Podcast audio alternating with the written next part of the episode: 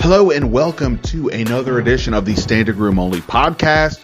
Yes, I'm your host, Ben Standig, and I cover the Washington Commanders for The Athletic, which means I was in Dallas, in Jerry World for Sunday's Commanders Cowboys game.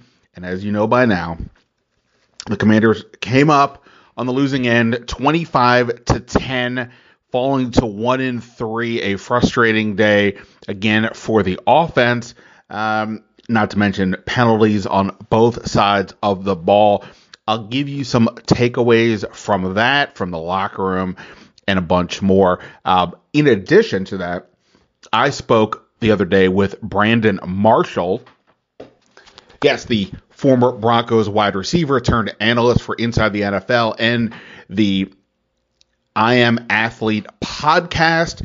The uh, podcast is coming to DC next week.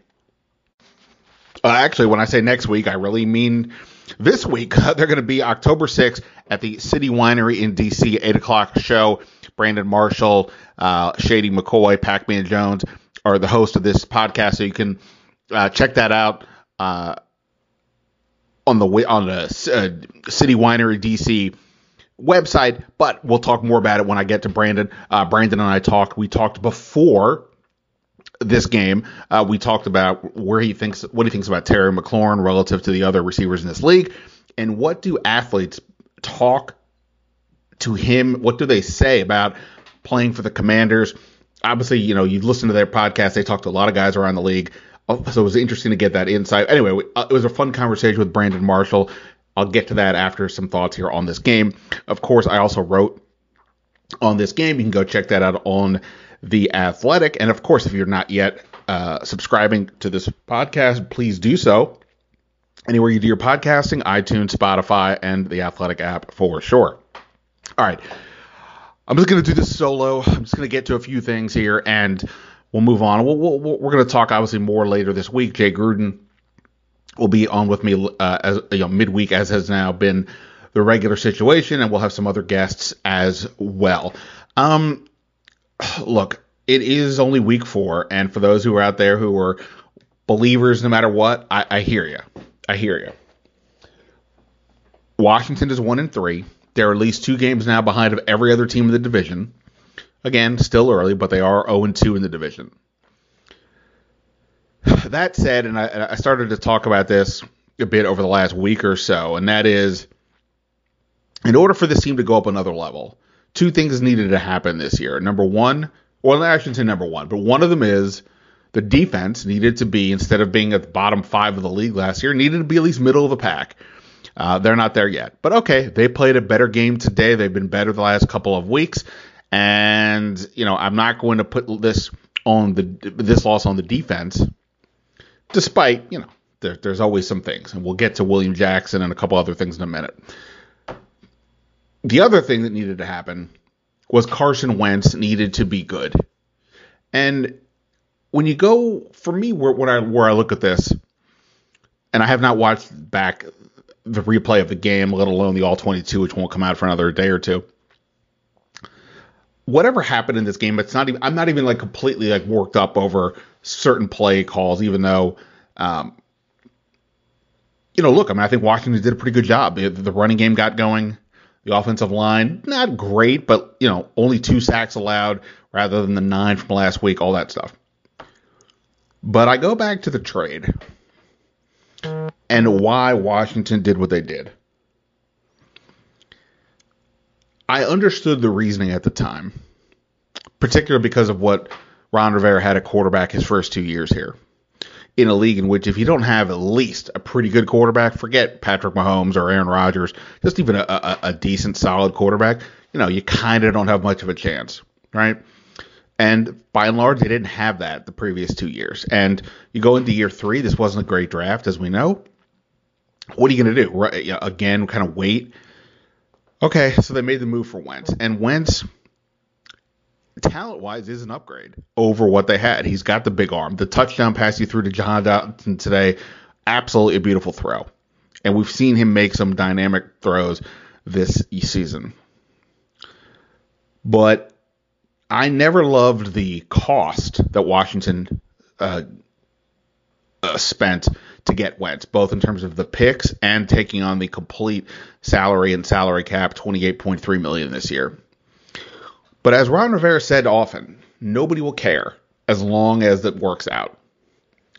And while it is still too early to say it's not going to work out, we are seeing more and more the concerns that people from Indianapolis and Philadelphia told everybody about um, back when he played for those teams. The one in particular that's that I find jarring is his uh, struggles in the pocket, his pocket awareness when pressure builds up around him. Too many times he holds onto the ball too long, um, and from that leads to sacks, or in today's case, he avoided a couple sacks with by throwing it away, leading to two intentional groundings, which obviously don't help the cause either. And, you know, sure, the offensive line has issues. They made a change today, in fact, which we'll get to in a minute. And they're on their third center in three games, third starting center in three games. That's not ideal. But if you're going to bring in Carson Wentz and you're going to make the move to get him, I already wrote this the other day about how I don't think they did enough once they got the Wentz trade to help support him, let alone depth on defense and things like that. But if you're going to treat him like a stopgap, like they have the last couple of years, like a quarterback who you have to completely game plan game plan around to limit their exposure, which is seems like what part of what happened today. You, you know, yes, Dallas's uh, defense and pass rush is really good, and after what we saw last week, both from the Commanders and what the Cowboys did against the Giants, there was reason to be concerned about how the offensive line would handle um, Dallas today. And look, the run game worked. The again, I mentioned, you know, there was some there was pressure for sure, but it wasn't as overwhelming as it was last week, etc. But they play they, they they seem to game plan for him almost like they were trying to hide him or meet or limit him and and all and all that. And to me, that is what is just what is frustrating and very worrisome because in order for this to succeed, Carson Wentz, he's not going to change. He's not going to suddenly become a game manager the way we've talked about with Alex Smith and others. He is an aggressive guy by nature, and this is, you know, but his ups and downs are his ups and downs, and they seem to today to be more worried about how to hide him than they were about how to put have help him push the ball down the field. And to me, the most glaring example was the end of the first half Dallas is driving, uh, ultimately a 15 play drive that ends in a Michael Gallup touchdown. Okay. Near the end of that drive, they're inside the red zone with under two minutes to go. There's a penalty on Dallas, and Washington was given the choice, by the, according to what the referee said, to take a 10 second runoff. They declined. Now, that makes sense if you're going to then take the ball. Hopefully, you have some time and try to score. Now, Dallas did get the touchdown, but Washington had a minute and four left with two timeouts. The, the, the, there was a touchback, the ball to 25. That is plenty of time to score, uh, to get in field goal range at least, if you're a professional quarterback, right? But what did Washington do? They ran J.D. McKissic on first down, fine, three yards, but then they didn't run another play for 30 something, I think 36 seconds. And ultimately, three plays later, Carson Wentz throws um, an interception deep down the field. Forget the turnover for a second, but the fact that they weren't even really trying to move the ball, to me, is the issue. And that is the point of when I say that, like, it felt like they were trying to hide Carson Wentz too much. Now, he is turnover prone. He may give up sacks, right? His quarterback rating at 101 week one against Jacksonville has gone down week over week since then to a 56 today in this game.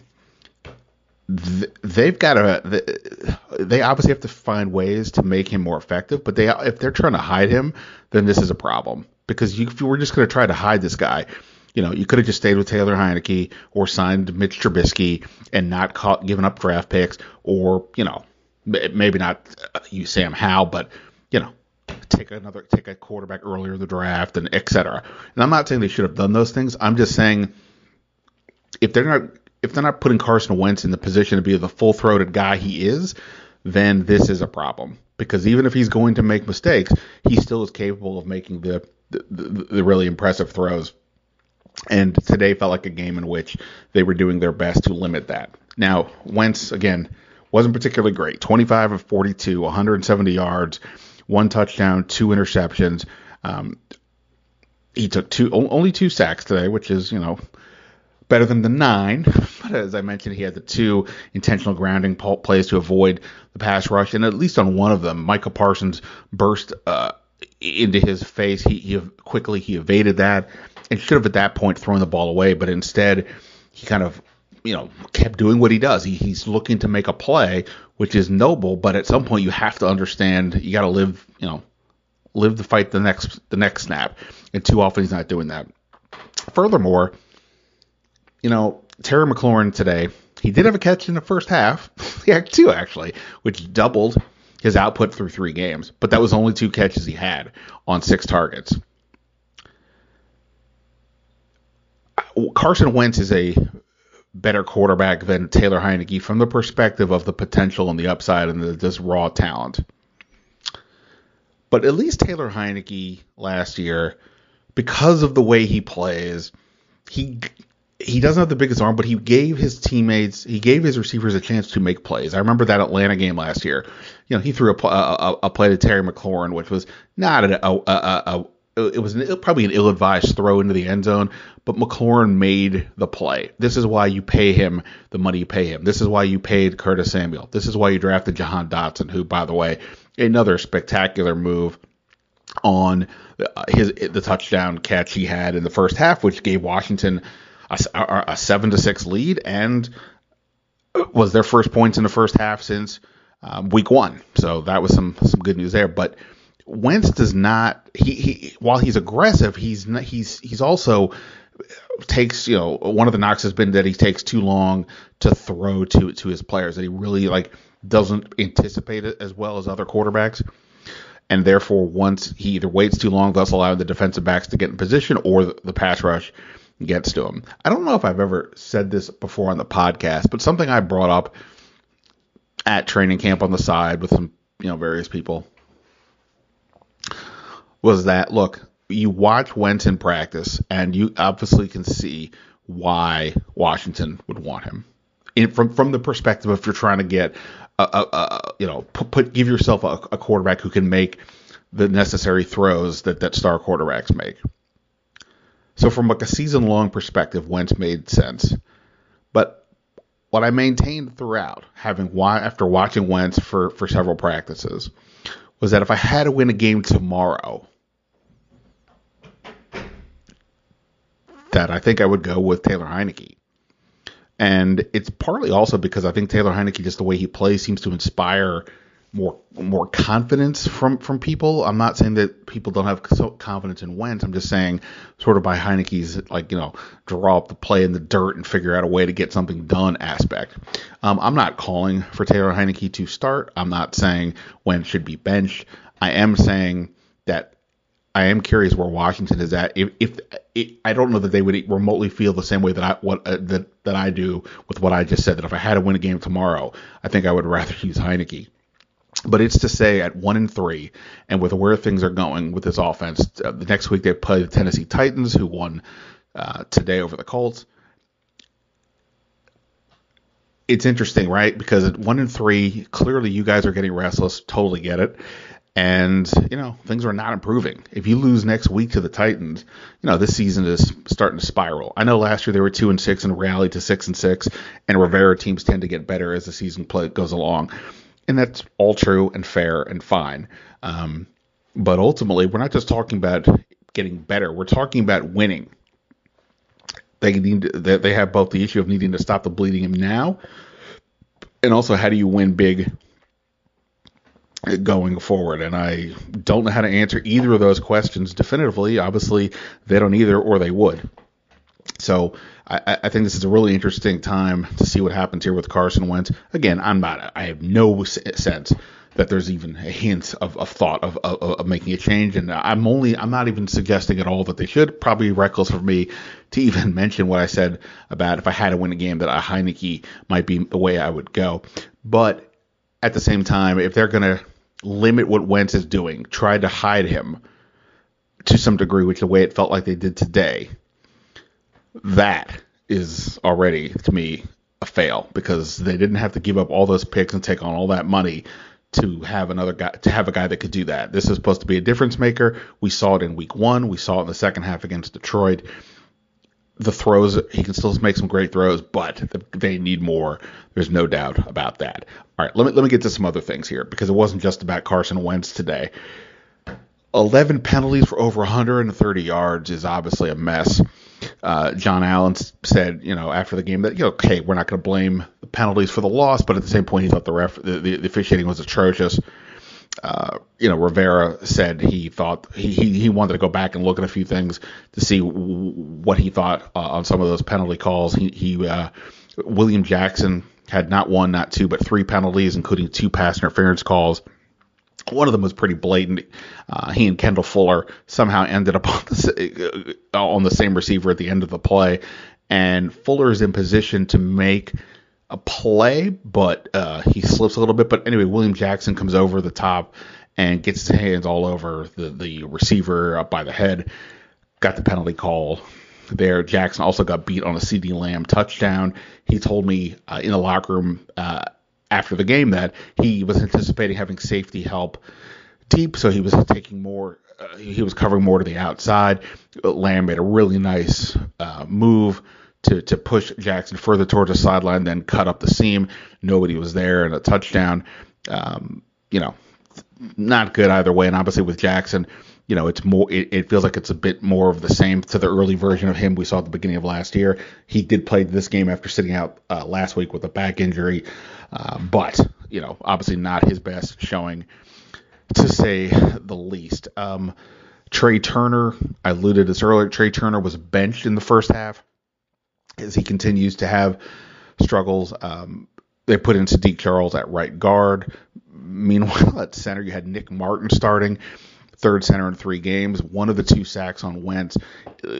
Martin, I guess, got uh, crossed up with um, the other lineman and just completely abandoned the middle. With Neville Gallimore went right up the middle, straight to Wentz and got him. But you know, Wentz seemed to say that Martin was, you know, pretty good from a um, you know communication process, and, and obviously we'll have to see how the tape looks as well. Wes Schweitzer, of course, went on IR this week meaning that that led to having to use Martin, who they just signed a couple of weeks ago. Uh, Tyler Larsen is supposed to be activated from the pup list this week. I don't know if that means he will be ready to play. if he is, then that would be a fourth center. Uh, but obviously, he is a little more known quantity in that position. Regardless, the offensive line has concerns. Now, again, on a positive note, the run game worked today 142 yards on 27 carries 5.3 yards a carry. Gibson, Jonathan Williams, and J.D. McKissic all had at least 40 yards. Uh, Williams, in particular, uh, 9.6 yards a carry on five uh, carries, and, Gibbs, and McKissic averaged five as well, 3.8 for Gibson on 13 carries. Um, the ground game worked, and that's why like I don't want to just sit here and say the offensive line was kind of a mess. I mean, look again, there's clearly concerns and questions, but I thought in general they did a little bit better. Rivera said uh, as much as well, but um, you know, there's still concerns. And by the way, speaking of the run game, there seemed to be a few times where t- Dallas was basically putting seven or eight guys in the box and saying we're willing to let Wentz beat us deep. And Washington didn't seem to be audibling out of those spots. There was at least one time in the early in the fourth quarter um, after Dallas' second touchdown, the, the Lamb touchdown, where, where, where Gibson ran for no yards on like third and three or third and four. It looked to me like an obvious situation where you audible out, but they didn't. I asked Rivera to what degree auto- Wentz has autonomy to do things like that, and he basically said it's it's about reading your progressions, and that you know depending on what the quarterback sees, he has you know he can kind of do what he needs to do. Um, but he didn't do that there, and um, you know, again, the run game worked today. As a, a you know, we talked we, we talked last week about how they, they maybe went away from the run a bit much you know the play action is not going to work if the other team doesn't even uh, believe you're going to try to run. They did today plenty, but needless to say, they didn't get enough else uh, from the offense. Um, on a positive note, I think Jon Allen had a really good game. He had a sack, four quarterback hits at the career high, and a pass deflection. I mentioned the run game. Uh, 142 yards total on the ground, 137 from the running backs, 5.3 yards a carry.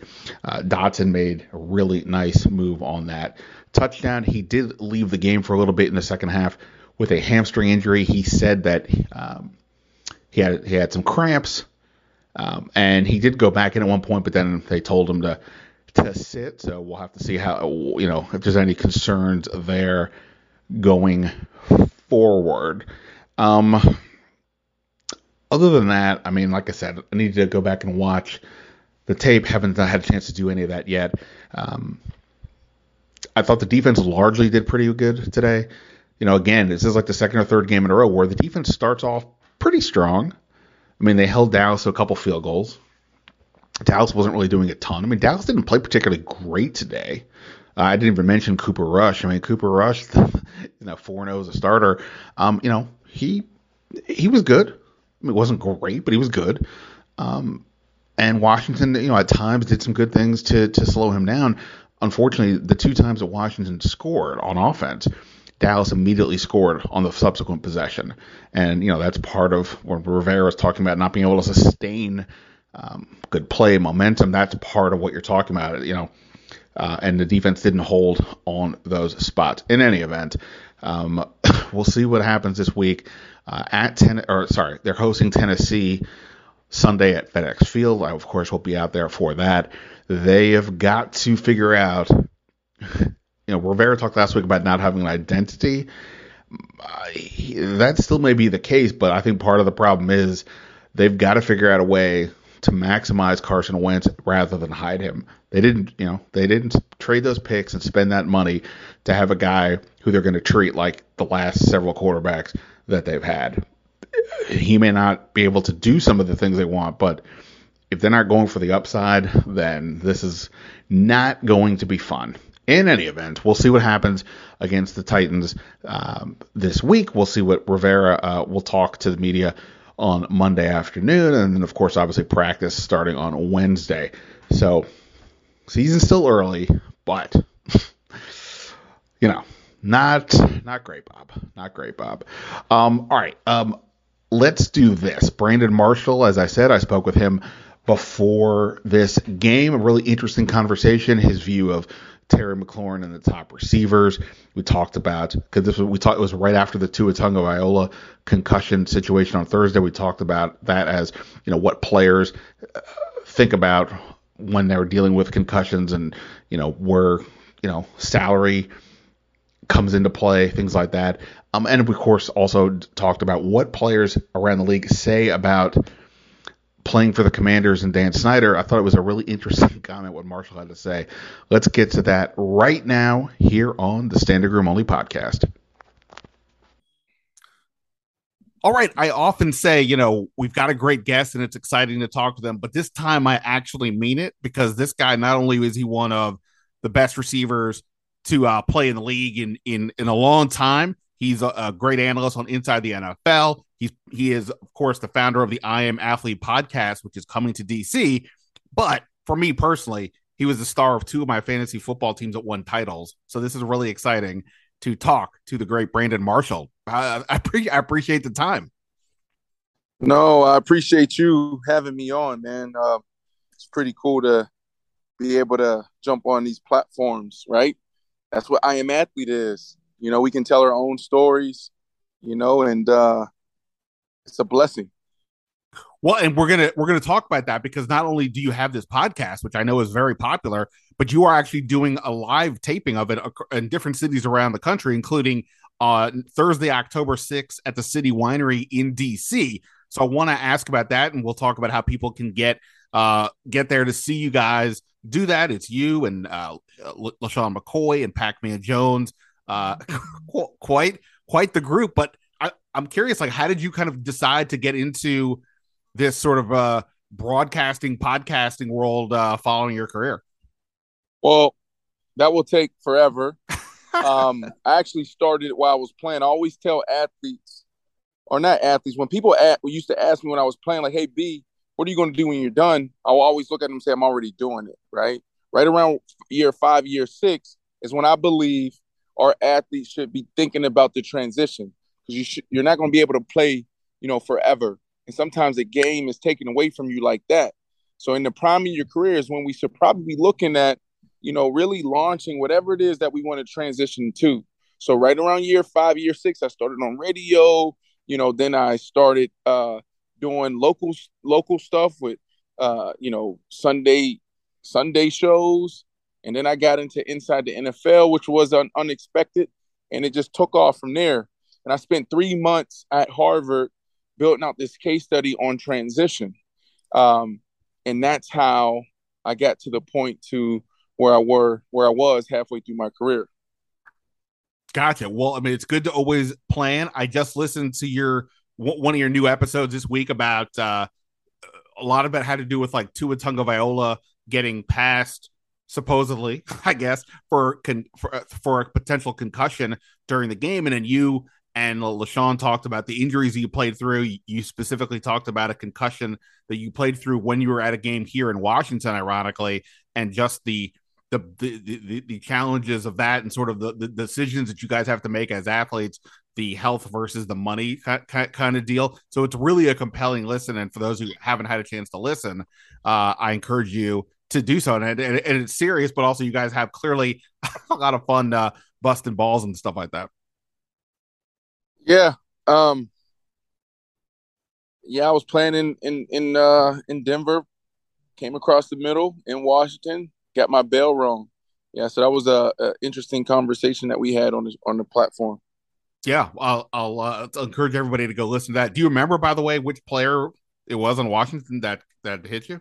Uh, hell, I was concussed. As I was asking, I thought that could be the answer. There it was. No, um, no, I don't remember. Um, but it was a, it was a, it was a big time hit, and I never took hits like that when I was playing. I was always smart and aware what was going on around me, and I played the game smart.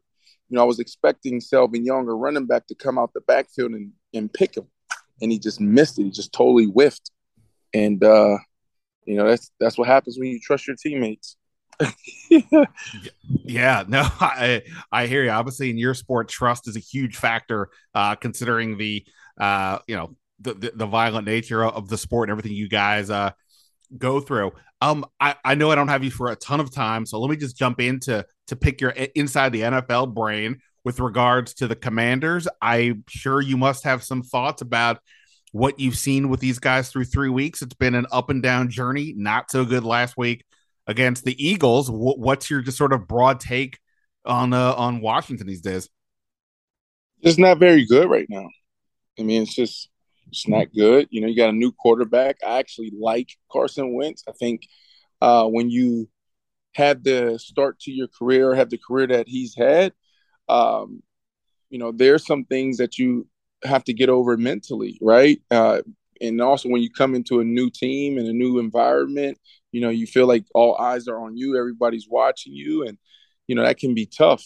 So you really got to have a fu mentality to actually get over, you know, some of the early pitfalls and challenges, uh, just to get back to that high level of play. Um, just not a very good team right now, and Philly's playing really well. Dallas is playing really well but it's also a long season. You know, Coach uh, Rivera is a phenomenal head coach, so there's no problems there. The philosophy is good. They just need to continue to work their process and um, see what happens. You know, as the, the the the course of the season, you know, plays out. You know, obviously it's still early in the year, so we'll see what happens with them. Big game this week, of course, against Dallas. But I'm just curious. You you talk you guys talk very candidly on your podcast on a lot of different topics. On the topic of Washington as a player, if you are a free agent or if you, you talk to guys in the league about different teams, I'm sure in different situations to play for, what's the thought for you? And then maybe what you've heard from guys around the league about the idea of playing for Washington, considering I don't know if you've heard this, Brandon, they're in the news quite a bit for off the field matters that are not right. always the best. What what's what's the view of like for guys around the league in terms of playing for Washington? I don't know. We never talk about it. It's just not an attractive destination, you know. So, you know, I, have literally never had a conversation um, with any athlete about playing uh, in Washington, and that's sad because Washington is a freaking phenomenal city. Washington has phenomenal fans. It's just the organization just can't get out of their own way. And I, I do like uh, Coach Rivera. I like the new regime there. Uh, you know, it's going to take some time, but it just starts with Daniel Snyder. Like Daniel Snyder is just he hasn't been a great owner. He's not a great owner. The city, like just imagine, just imagine if they had a great, a good football team, that place would be rocking it'd be a perfect destination for an athlete to come. There's so much to the, the, the, the just the life outside of ball, the opportunities and business there. It's one of the greatest cities in the world. But from a football standpoint, just not very good. No, to, to that's that, that that is a fair assessment of the situation. As a receiver, if you were facing a free agent situation, what do you, what is I mean? Let's assume the money is relatively same in similar spots. If, if you're looking at it, do you look would you look at it more like what's the quarterback situation, what's the offensive coordinator, or does that ownership thing that we're talking about here with the Dan Snyder does that weigh on you more than those other components? It would be maybe the normal uh, things to consider. I think the more sophisticated athlete looks at that, right? Because it's a trickle down effect. And a lot of times, and when I say sophisticated athlete, I mean guys that are looking at, you know, well, how how's the next 10 years of my career going to play out? No, and there's not too many guys that can think that way. It's a very volatile sport. So that's why you see a lot of quarterbacks be very strategic in how they operate and how they do their business, right? Because, you know, quarterbacks can play a long time. Everybody else, you're it, it could be over just like that. Not saying the quarterback's position, you know, it's not volatile as well. Um, but they have typically have more power. Um, I think it's it's it's definitely uh, about the head coach. Uh, general manager plays a big part in that. Um, and then the quarterback, right? Like I'm looking at, if I'm being honest, I'm looking at the quarterback position. I'm looking at the offensive coordinator. So I'm starting there first on the field, then you work your way up. Um, guys want to be in position to be able to produce. You know, sometimes you can have bad ownership, but you know the quarterback, the offensive coordinator, the philosophies is, is good. So you know, it's a win for them. Yeah, no, for for sure. So Washington was able to they I mean, I I would curious your view of Washington's receiving corps. It is probably the strength of this team with Terry McLaurin, Jahan Dotson, and Curtis Samuel. Um, I saw recently that you had I think you were on with a Good Morning Football and you you had your top five wide receivers currently in the league. Uh, at least, at least this was at the start of the year. You know, Davante Adams, Stefon Diggs, Tyreek Hill, Justin Jefferson, Mike Evans. Certainly a good list. No arguments there. I'm curious though, where, where does Terry McLaurin rank for you um, in sort of that hierarchy of receivers? Because on the one hand, he's been impressive, but his stats maybe lack compared to others. On the other hand, he, he's never had a quarterback the way like the guys like played with for, for Rodgers and Mahomes. So how do you kind of view McLaurin uh, relative to the other top receivers? Oh, he's uh he's special.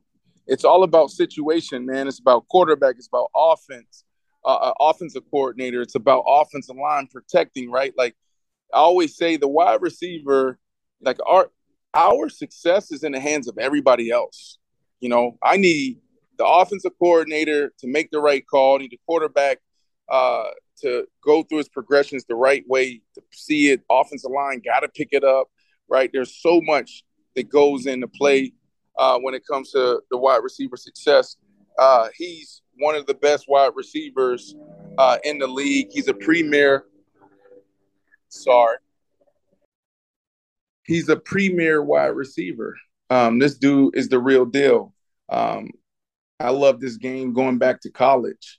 You know, um, I love his game. So I would put him, you know, uh, you know, easily in the top 10 if he was in the right situation. There's always this notion of like who's a wide receiver one.